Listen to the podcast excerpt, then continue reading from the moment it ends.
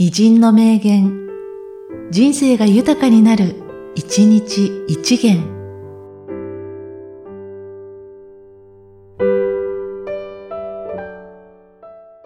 8月2日、古橋博之進。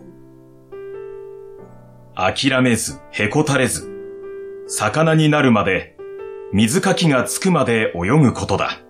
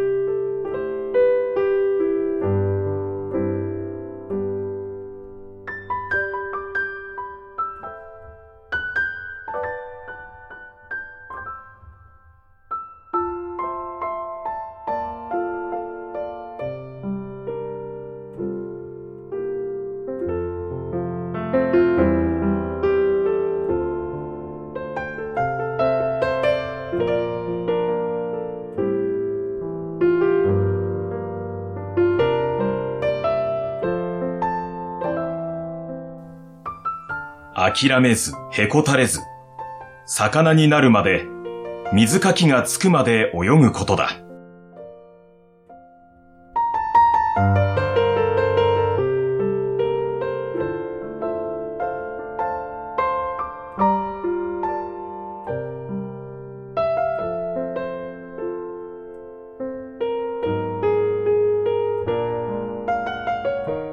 この番組は、提供、久常圭一、プロデュース、声ラボでお送りしました。